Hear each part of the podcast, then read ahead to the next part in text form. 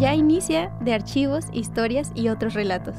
Acompáñanos en un recorrido por los archivos, descubriendo historias, un documento a la vez. Buenos días, bienvenidos nuevamente a este programa Archivos, Historias y Otros Relatos. Mi nombre es Victoria Velázquez y como cada semana me acompaña Brenda Cortés. ¿Qué tal? Y el día de hoy tenemos dos invitados especiales, que son la maestra Laura Villalobos, jefa de la sección de Archivo de Concentración, de ahí del Departamento de Archivo General e Histórico, y también al ingeniero José Luis Ríos, quien es jefe de la sección de Procesamiento de la Información. ¿Cómo están el día de hoy? Muchas gracias, Victoria. No, pues a ustedes por acompañarnos. Muy bien, muchas gracias por la invitación. Y pues se preguntarán por qué tenemos el día de hoy a tan flamantes invitados. Y esto es porque pues en el inicio de cada año los archivos tienen una serie de responsabilidades que cubrir y que pues estas recaen muchas veces en las áreas de las jefaturas de sección. Ahora sí que la única que nos faltó fue la maestra Griselda Chávez, sí, que es la jefa de sección de Archivo Histórico. Pero queríamos hablar un poco sobre estas obligaciones y estas responsabilidades que no solo tiene el Archivo General de la Universidad, sino que todos los archivos de las instituciones, uh-huh, también de sujetos obligados están pues afectadas por estas normativas. Y pues como bien saben, Brenda y yo estamos en la bóveda Jesús F. Contreras, que pues sinceramente es la parte, desde mi punto de vista, divertida. Sí. Porque aquí la maestra Laura y José Luis pues están en todo lo que es más administrativo, sí, que aunque pudiera a nosotros que estamos ahí con las cartas y el chismecito histórico así nos pudiera parecer menos interesante, pues es muy, muy importante para el funcionamiento de la institución. Y aparte pues al final de cuentas es gracias a este proceso, desde la gestión de la documentación, su paso en archivo de trámite, de concentración y luego su valoración hacia archivo histórico, lo que nos da a nosotros material para después venirles a contar ahí las aventuras de Manuel M. Ponce y Jesús F. Contreras. Sí, bueno, son archivos, esos son archivos personales, pero pues en el archivo histórico de aquí de la universidad pues han pasado todos esos documentos, este proceso que se le llama ciclo vital de los documentos, y ha hecho todo ese recorrido hasta llegar ahí con la maestra Gris, y donde sí, hoy en día se puede consultar los libros de actas de exámenes del Instituto Autónomo de Ciencias, antecedente de nuestra universidad, o muchísimas otras documentos que se resguardan, pero que primero pues tienen que pasar ahí contigo, ¿verdad, Laura? Sí. Sí, en el archivo de concentración, digamos que es la primera parte, uh-huh, bueno, la primera, digamos, donde se generan los archivos de trámite, uh-huh, que son en las diferentes áreas de la institución, y después pasan a resguardo al archivo de concentración, uh-huh, efectivamente, y ahí duran un tiempo, sí, uh-huh, y después pasan al archivo histórico, y como dicen ustedes, ya luego pasa con ustedes, y ya para que puedan hacer el chismecito y todo eso. Así sí, es. Sí, sí. Y bueno, para que todo este proceso, que es algo muy pues técnico, e incluso sí, para quienes no tienen tanto... que no nos hemos empapado, porque me incluyo ahí, nosotros estamos acá en otra parte. Ajá. Puede llegar a ser hasta complicado por todas las reglamentos y procedimientos que se tienen que hacer, uh-huh, y que muchas veces se carga un poco en el inicio del año. Sí. Entonces queríamos preguntarles o que nos compartan qué actividades se deben de tener en cuenta. En este caso, pues el inicio del 2024, enero. Ajá, en el primer año, bueno, más bien en los inicios de año, nuestro reglamento, uh-huh, que tenemos, está el PADA, el programa anual del departamento, donde vamos a establecer qué actividades tenemos que hacer en las diferentes secciones, ¿verdad? Uh-huh. En la parte que me corresponde a mí, bueno, la ley en el artículo 13 menciona 3 mínimas que debemos de tener, que es el cuadro de clasificación, el catálogo de disposición y los inventarios. Uh-huh. Los inventarios de transferencia o los inventarios que tengamos histórico o el de concentración. Entonces, por primero comenzando el año sería tener actualizado nuestro PADA, qué vamos a hacer, que va a ser cada una de las áreas, tener actualizado nuestro catálogo que estamos trabajando, ya se actualizó, pero ahorita estamos en un trabajo muy arduo de irlo en este año, digamos, como estamos trabajando con lo de la ficha técnica, con los enlaces, uh-huh. El objetivo es que quede lo más completo que se pueda y autorizado por nuestro grupo interdisciplinario. Y los inventarios, uh-huh. Esa parte de los inventarios, por ejemplo, en el caso del archivo de concentración, tengo ese pendiente yo, el de tener el inventario de todas las transferencias primarias que se hicieron el año pasado. Uh-huh. Entonces, eso sí se debe de poner lo debemos de tener de acuerdo a la ley en la página del archivo. Claro, y todos estos documentos, como bien dicen, se tienen que actualizar. Uh-huh. ¿Esta actualización cada cuándo se hace? Se puede hacer cada año, se puede hacer cuando hubiera alguna modificación. Uh-huh. Pero, si hay alguna actualización importante, okay. Pues si no tiene una fecha, vamos a decir... Específica, pero, bueno, en este caso yo pienso que cada año, uh-huh. dentro de nuestro plan... Uh-huh. Digamos, máximo va a ser de un año, okay, cuando claro. se haga la actualización. Y mencionabas el reglamento interno de la universidad, o bueno, del Departamento de Archivo. ¿Qué otras pues leyes, normativas obligan a los archivos a tener estos tipos de documentos? Mencionabas ahí la ley. La Ley General de Archivos, la Ley General de Archivos del Estado, la Ley de Transparencia también. Claro. Porque, bueno, los archivos de las instituciones y sus unidades de transparencia por lo general trabajan en conjunción. De hecho, uh-huh. cuando fuimos al Congreso, a las jornadas archivísticas de Renayes, uh-huh. yo le comentaba a Laura que a mí me sorprendía que había instituciones en donde la dirección de archivo es junto con la unidad de transparencia. Ajá, uh-huh. Sí, de hecho sí está muy, muy ligada, en otras instituciones está muy, muy ligada, ya que todas los requerimientos de transparencia se fundamentan o se solventan uh-huh. con todos los archivos. Sí, claro. Ajá, con todo lo que se tiene, toda la información que se tiene en los archivos. Y no sé, José Luis, si tú quieras comentarnos un poco de tu sección y de estas actividades de ajá. inicio de año. Lo que pasa, bueno, nosotros le vamos a dar continuidad a proyectos. Dentro del PADA para nosotros va a ser darle continuidad a la mayoría de los proyectos que ya traíamos desde hace un ratito, porque mi área es un poco más operativa, pero además son proyectos que difícilmente en algún momento se lleguen a acabar. Uh-huh. Por ejemplo, tenemos microfilmación que, para presumirles, la institución el año pasado decidió hacer una renovación de equipo y se amplió la infraestructura para microfilmación. Entonces vamos a continuar con el proyecto de digitalizar, microfilmar el acervo histórico de la institución. Estamos ahorita microfilmando nóminas y terminando nóminas empezamos con actas. Estamos hablando de actas desde el IACT, o sea, es un buen material que se tiene que hacer. Con ustedes estamos trabajando ahorita la digitalización de varios fondos personales, tenemos que terminar Aurora Correa, o sea... nosotros en el PADA lo que vamos a hacer es actualizar, digamos, el estatus de los proyectos y vamos a dar una continuidad porque, bueno, la característica de con ustedes histórico es que nunca dejan de crecer, entonces nunca vamos a acabar de digitalizar. Y aparte se va a ir actualizando poco a poco. Son proyectos, o sea, hay que tener en cuenta que son proyectos de digitalización de una gran cantidad, hablando de volumen de documentación. Ajá. Entonces, simplemente, o sea, Aurora Correa, pues son 22 cajas de documentos. Y de ahí se han seleccionado como prioritarios los manuscritos de poemas. De esos poemas, pues son 7 cajas.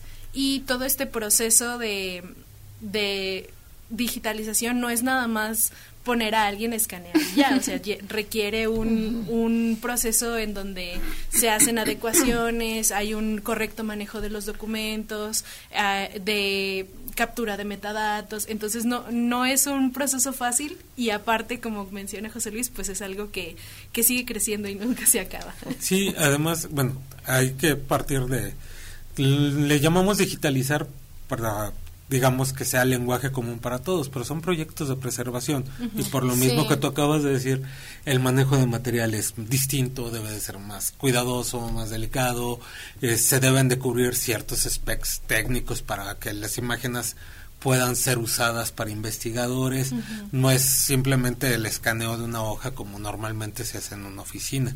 Entonces, por eso también es un poquito más tardado, más laborioso, y pues bueno, hay que capacitar al personal para hacerlo. Y simplemente, bueno, con esta experiencia que hemos tenido en Bóveda, pues nos ha tocado que vaya personal de ahí, de la sección de procesamiento, en específico Judy, a quien le mandamos un saludo, y pues nos ha tocado ver por simplemente el hecho de que las imágenes se tienen que escanear en 1200 dpi para conservación, hace que el proceso de escaneado sea más lento. Entonces, nada más con eso es más tardado. Sí, exactamente. Aparte de que estamos invitando, en base a los cursos que ya dieron nuestros compañeros de aquí de concentración, a todos los archivos de trámite, que en base a sus documentos, bueno, el tipo de documentación que ellos generan, tienen que ver qué se va a mandar a concentración y qué no. Hay mucha documentación que no llega a concentración porque sigue siendo documentación de trabajo. Entonces nosotros damos también el servicio de digitalización de todo ese material para que tú puedas seguir teniendo tu material para trabajar, pero no te empiece a generar un consumo de espacio innecesario, porque a final de cuentas no son documentos que deban de tener el recorrido de vida que tienen los demás. No son documentos de archivo, pero sí son necesarios en ese momento. Sí, son documentos de trabajo en su momento. Bueno, pues vamos a seguir hablando un poco más de este tema en la siguiente sección. Por ahora vamos a ir a un corte musical con la canción Obligations de la banda Sunday.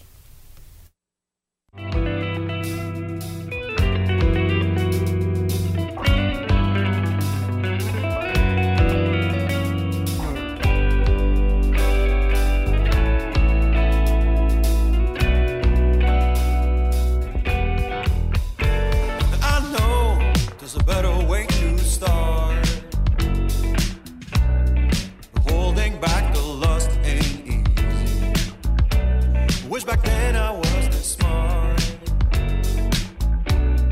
and now your gaze is freezing. You went where the sun is bright, but not so much your future. Happy side until you die. Laziness, your boozer. Obligations that tie you down. In my estimation, he should be gone by now.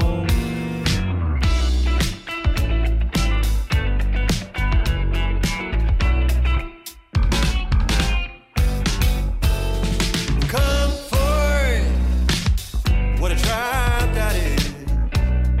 A stand-up girl brought to her knees. Hey, you could have so much more.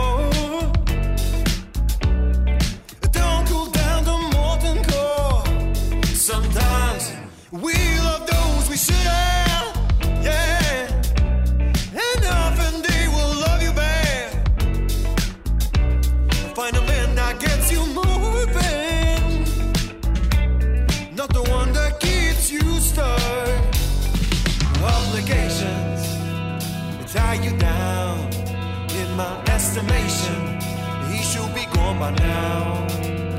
Obligations I tie you down. In my estimation, you should be gone by now.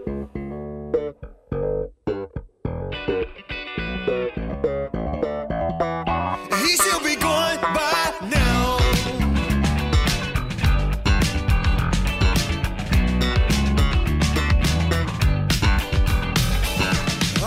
Obligations tie you down.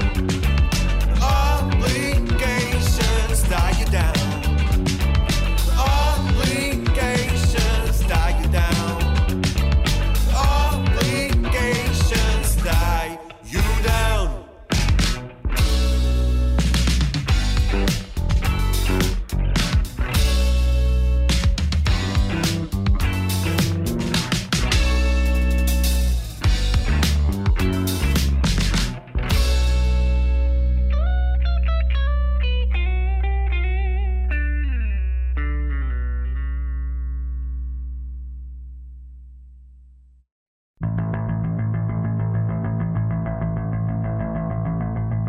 Regresamos a Archivos, Historias y Otros Relatos y seguimos platicando con nuestros invitados sobre las actividades y obligaciones de los archivos, y ahora nos vamos a ir a específicamente de las secciones.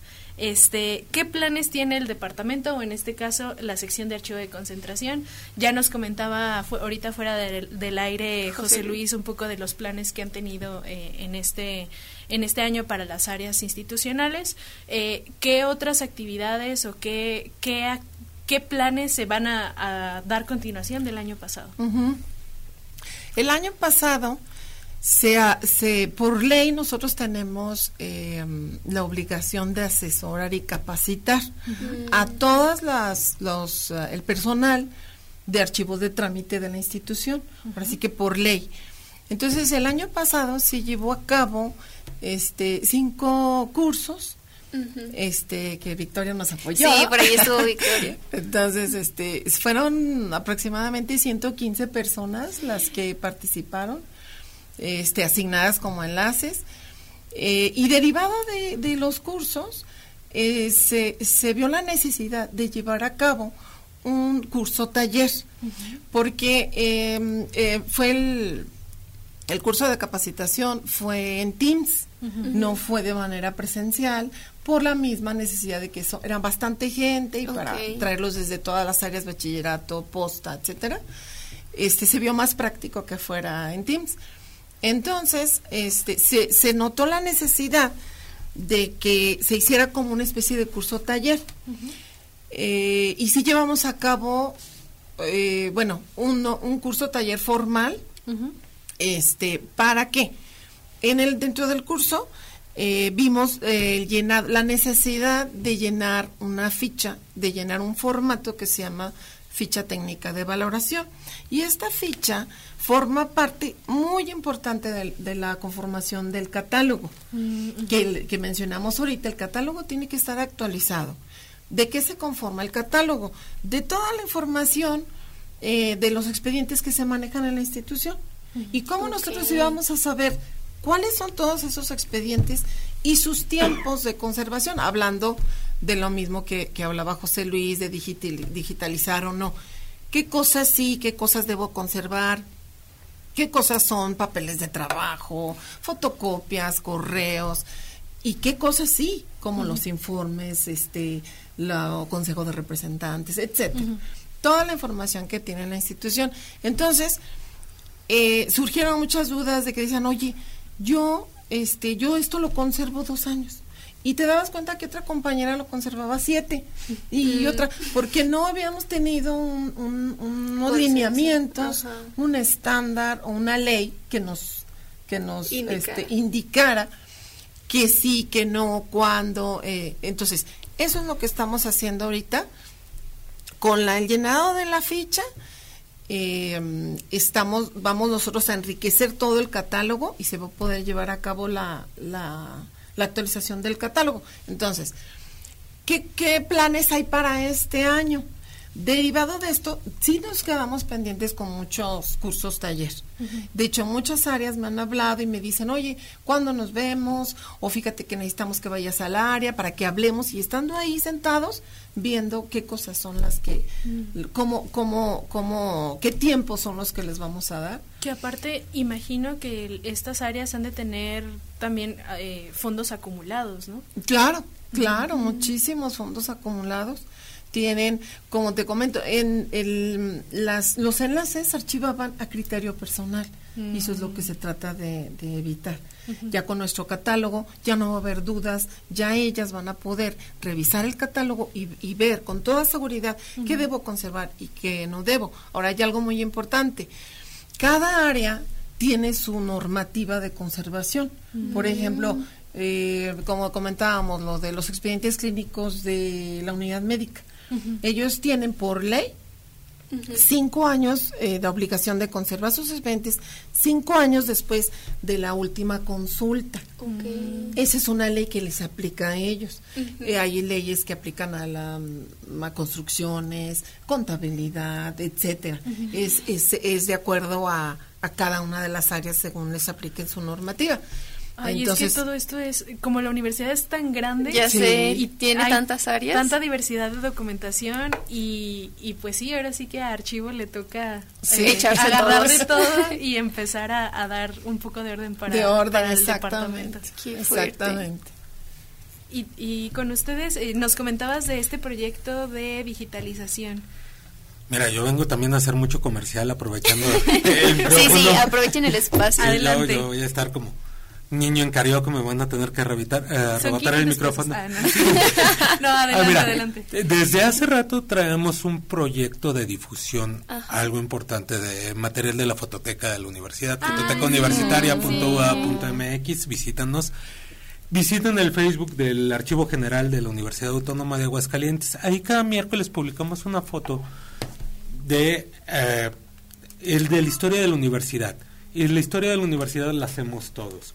Comúnmente la visión principal se le está dando a los docentes, a los alumnos. Y bueno, como decían, no sé si alguien ha leído el libro de La Máquina del Tiempo. Los administrativos somos un poco como los Morlocks, los que mueven toda la ciudad por abajo y no se ven. Entonces, lo que estamos tratando de dar es luz a todos ellos. Sí, en este tipo de publicaciones se les invita a participar con una foto de la fototeca, de algún evento de la universidad, que nos hagan una semblanza del evento de la fotografía y una semblanza de lo que ha sido para ellos ser parte de la Universidad Autónoma.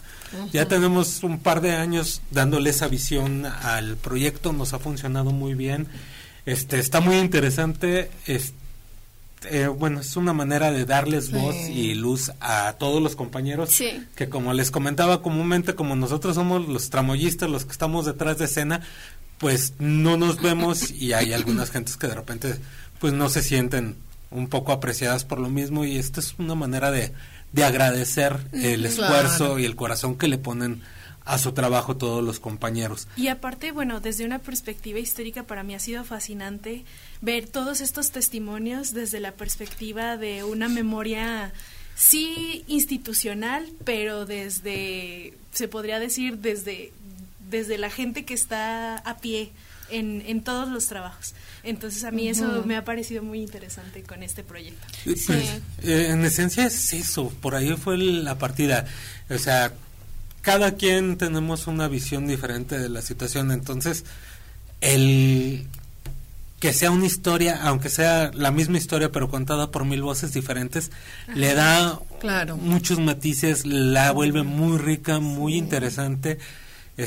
Hay gentes que se acuerdan de anecdotazos que pasaron en tal evento que probablemente uno ni por enterado que pasó, o hay veces que por no estar dentro de, digamos, el corte institucional de la fotografía, no supimos de, mira, este evento se dio por esto, o ese día nos llovió y tuvimos que hacer circo, maroma y teatro para que funcionara el concierto. Todo ese tipo de cosas hacen pues más humana la historia de nuestra institución.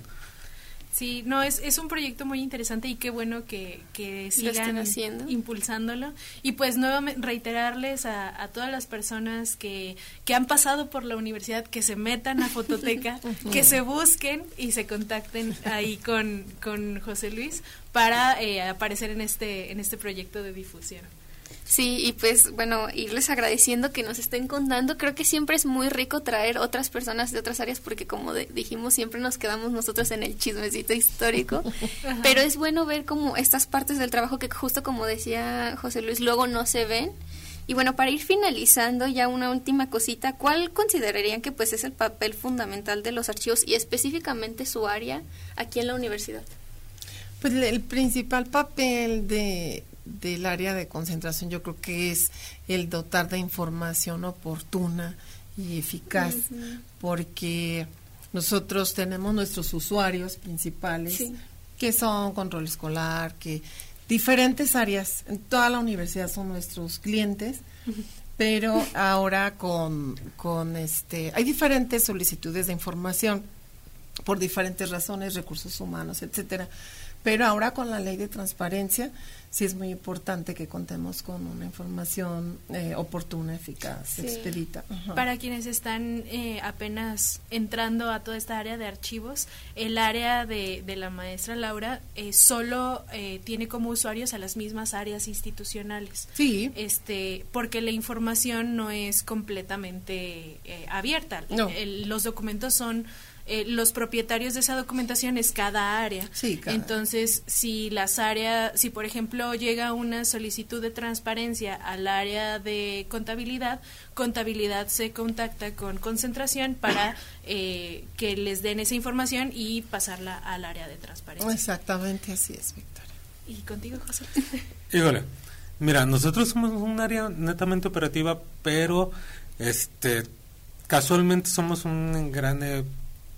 sin querer sonar presuntuoso, muy importante para la institución. Simplemente la pura digitalización, sí, de puro bóveda, nosotros no podríamos hacer difusión si no estuviera digitalizada. Es que era lo que te iba a decir, cumplimos dos partes muy importantes. La primera, operativamente hablando, mi sección es la que alimenta los sistemas de trabajo de la universidad. Uh-huh. O sea, nosotros subimos todos los expedientes para recursos humanos, todos los expedientes para control escolar de los alumnos, o sea, para que CIMA, CIGUA trabaje en cuestión de recursos humanos, de alumnos, de todo lo que es la documentación que hay dentro de CIMA, pues somos nosotros lo que lo hacemos, o sea, para que pueda funcionar operativamente dos de los departamentos principales que tenemos, porque uno es el que mueve todo lo que es el área de trabajo y el otro es el que mueve todos los alumnos.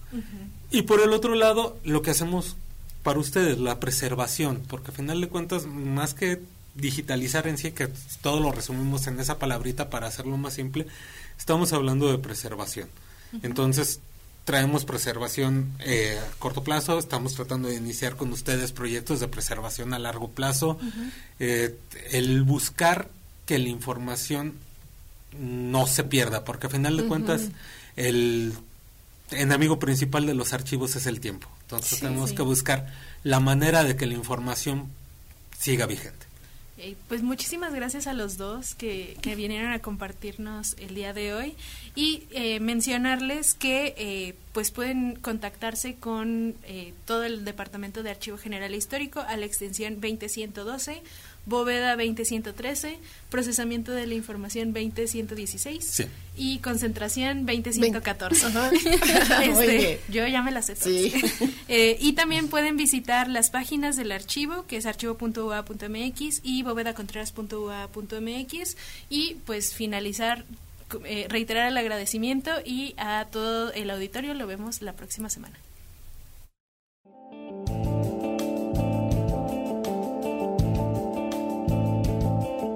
Gracias por escuchar de Archivos, Historias y Otros Relatos. Les esperamos el próximo martes a la misma hora por Radio UAA 94.5 FM.